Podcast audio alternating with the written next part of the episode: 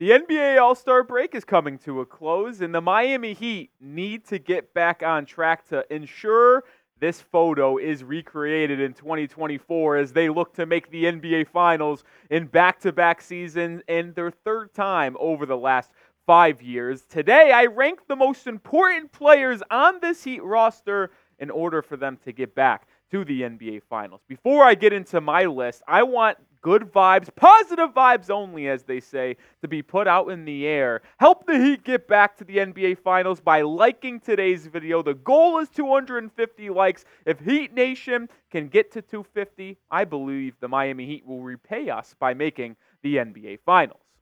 All right, the number one most important player, and this is self explanatory if you ask me. Number one, Jimmy Buckets, Jimmy Butler. Hopefully everything's okay with him. It looks like he got back to social media yesterday, was posting clips of him working out, getting some shots up as he was away from the team for the final 3 games before the All-Star break due to the personal matter where one of his family members passed away. So hopefully everything's good with Jimmy. But it is imperative that he returns to this Heat lineup and starts doing the post All Star Jimmy Butler thing that we have seen over the past three or four seasons. The first 37 games he played this year, they've been solid. You see an uptick in that three point shooting. Now, I do believe in order for Miami to make the NBA Finals again, you do have to see him willing and able to shoot more three pointers. The 44% is cool and fun, but if he's not able to space the floor and actually threaten the opposing defense from beyond the arc, well, the two and a half three point shot attempts a day doesn't really matter. And this has been the case over the past four seasons, right? You are only going to go as far as Jimmy Butler takes you in the postseason. Let's just look back at the last four seasons with Butler. The first year in the bubble, he was astounding. He was unbelievably good. They make the finals. Also, he got help from rookie Tyler Herro and Bubble Goran Dragic. The next year, when they got bounced in the first round against the Bucks, he was horrible that series. He got outplayed by Bryn Forbes. Yeah, Bryn Forbes. That's why you lost. The next year, Butler averaged 27 points per game in that finals run, evidently, or excuse me, Eastern Conference run, evidently just coming up short against the Celtics at home in Game 7.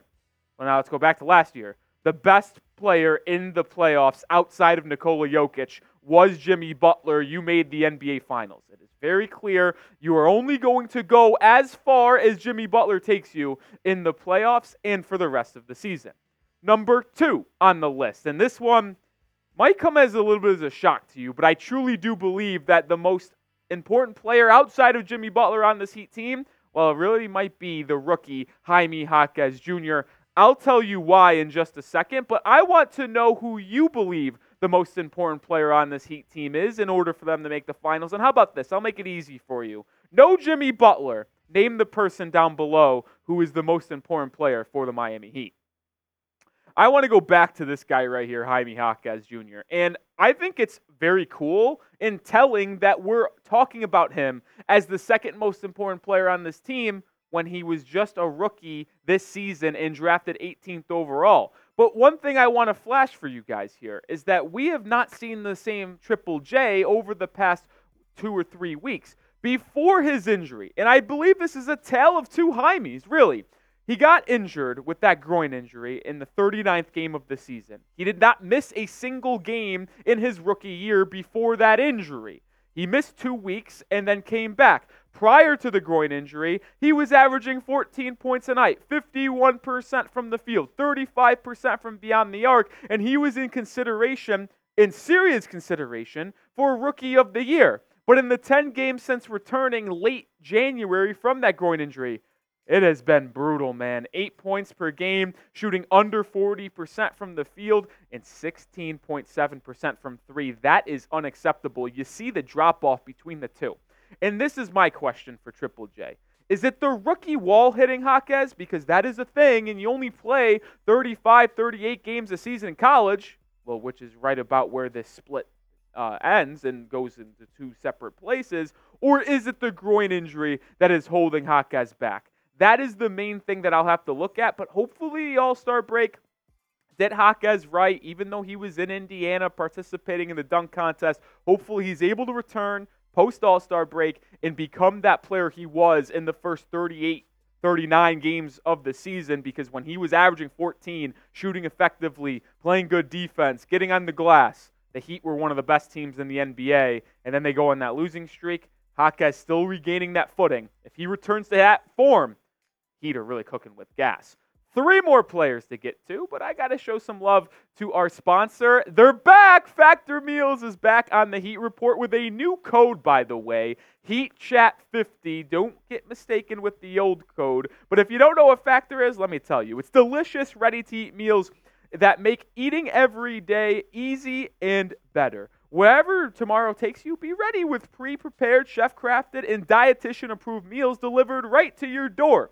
You'll have over 35 different options a week to choose from, including keto, calorie smart, vegan and veggie, and there's other options, calorie conscious, that's one of my favorite. And there's even more to enjoy with over 55 nutrition packed uh, add-ons that help you make weekly meal planning even more delicious. What are you waiting for? Get started today and get ready to have meals delivered right to your door. And I mean ready to go right to your door. I actually am getting my new package for next week delivered today. I just got back from my vacation in Florida. I ate like crap over in Fort Myers, Florida. It's time to get back on my health grind, and Factor Meals will help me do that. Head to factormeals.com slash NBA, or excuse me, HeatChat50. Remember, new code HeatChat50 and use code HeatChat50 to get 50% off. That's code HeatChat50 at factormeals.com slash HeatChat50. Get that 50% off today. That is in the description and comments of today's video.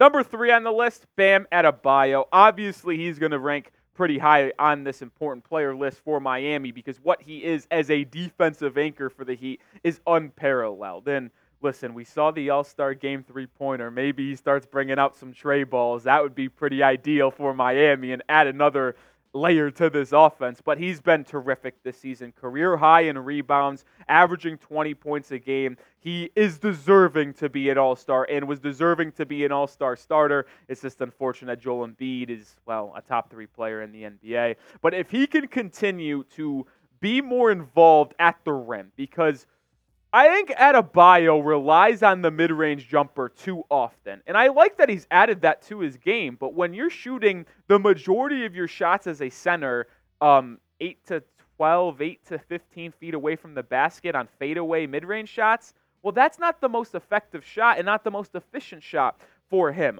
When he is at his best, he mixes that in at maybe a 25 30% mark, but gets involved in the pick and roll. The Adebayo slams from the rafters coming in on alley oops, right? That's when he is at his best on offense. You allow him to get in the pick and rolls, fall to the rim, catch the lobs, get the putback dunks. I like that he's added the mid range jumper, but it will only help the Heat if he goes closer to that rolling big man style. And if they want to post him up, then he could go to that uh, mid range game when Tyler, Jimmy, and Terry pass it off Adebayo. Get him more involved. You saw it at the end of the pre All Star break against the Celtics, against the Bucks, against the Sixers. Use those guards in pick and roll situation. Get him more involved at the rim, and he'll become a more effective basketball player. We do have a playoff push that y'all have to get ready for. Coverage around the Heat for the rest of the season and beyond. Don't go anywhere. Join the channel today. We just passed 8,000 subscribers. We go live for every single Miami Heat basketball game, and we're going to start doing some post game videos too. So hit that sub button and stay along for the ride. Number four, Mr. 14, Tyler Herro. Well, the Heat made the finals without Tyler last season. Can they do it with him and his impact? And he is maybe the most divisive Heat player on the market right now. He's had an up and down season thus far, only 35 games played. He's averaging 21 a night, second on the team in scoring. The efficiency is what is intriguing to me because he started the year out shooting really good from three, bumped down under 40%. He's been above that mark almost all season long. But the issue that we've seen with Tyler is his volume scoring being the reason why you see those stats on screen, right? It's taking him 15, 18, 19 shots a game to put up 20, 21. That's not where Tyler needs to be. He needs to be shooting 12, 14 times a game to get the 20 plus per game, which means making more threes and shooting more threes. But I will say this when it comes to Herro. He has been really, really solid in terms of his playmaking, his facilitating, over the past week and a half before the All Star break. I looked at that game against Philly when there was no Terry, there was no Jimmy. He had seven assists.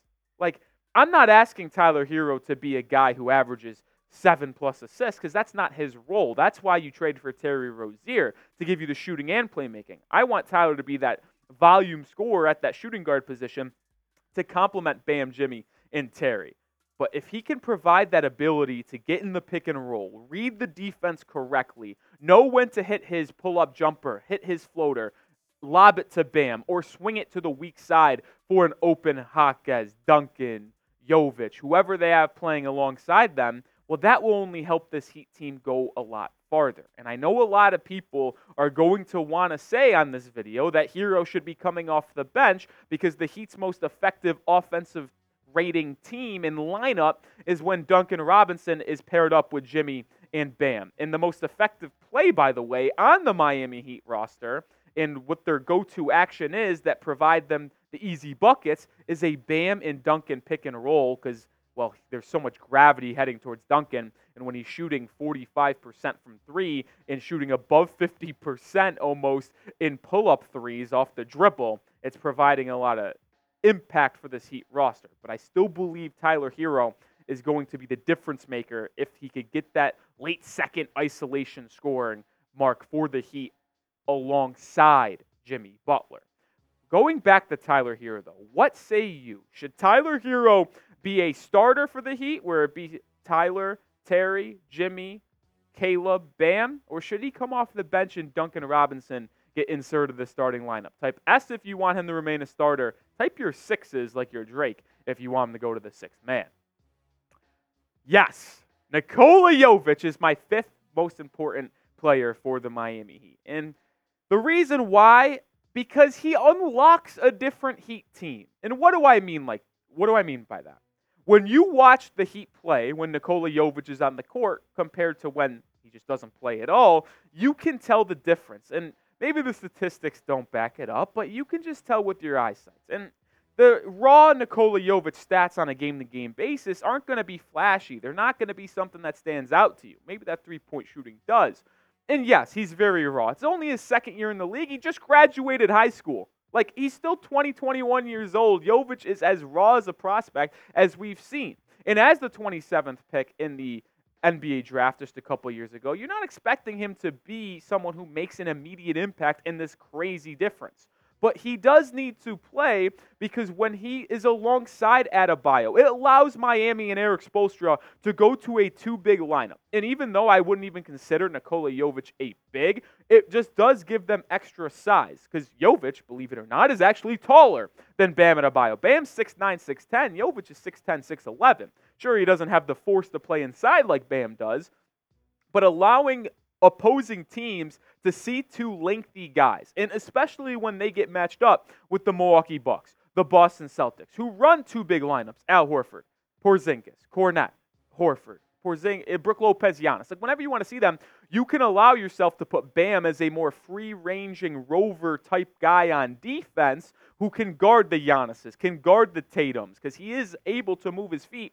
And you could stick Jovic on the guys that don't really provide that much offensively, like Al Horford, like Brook Lopez, right? Like, like they don't really do much outside of the catch and shoot situation. So you could put Jovic on those guys. It gives you more rebounding. It also allows you to space the floor. He's shooting 45% from three. I know, probably not sustainable, but if he's able to continue to get playing time for the Miami Heat and showcase his chemistry with Jimmy, Bam, it just provides you with another ball handler, another guy who could space the floor, knock down, catch, and shoot triples. And my favorite thing, which I say all the time about Nikola Jovic, when he gets a rebound, he's not looking to outlet it to someone else right away. He will grab it, he will go. And when the Heat get out in transition and don't lollygag into their offense, well, they're much more dynamic team.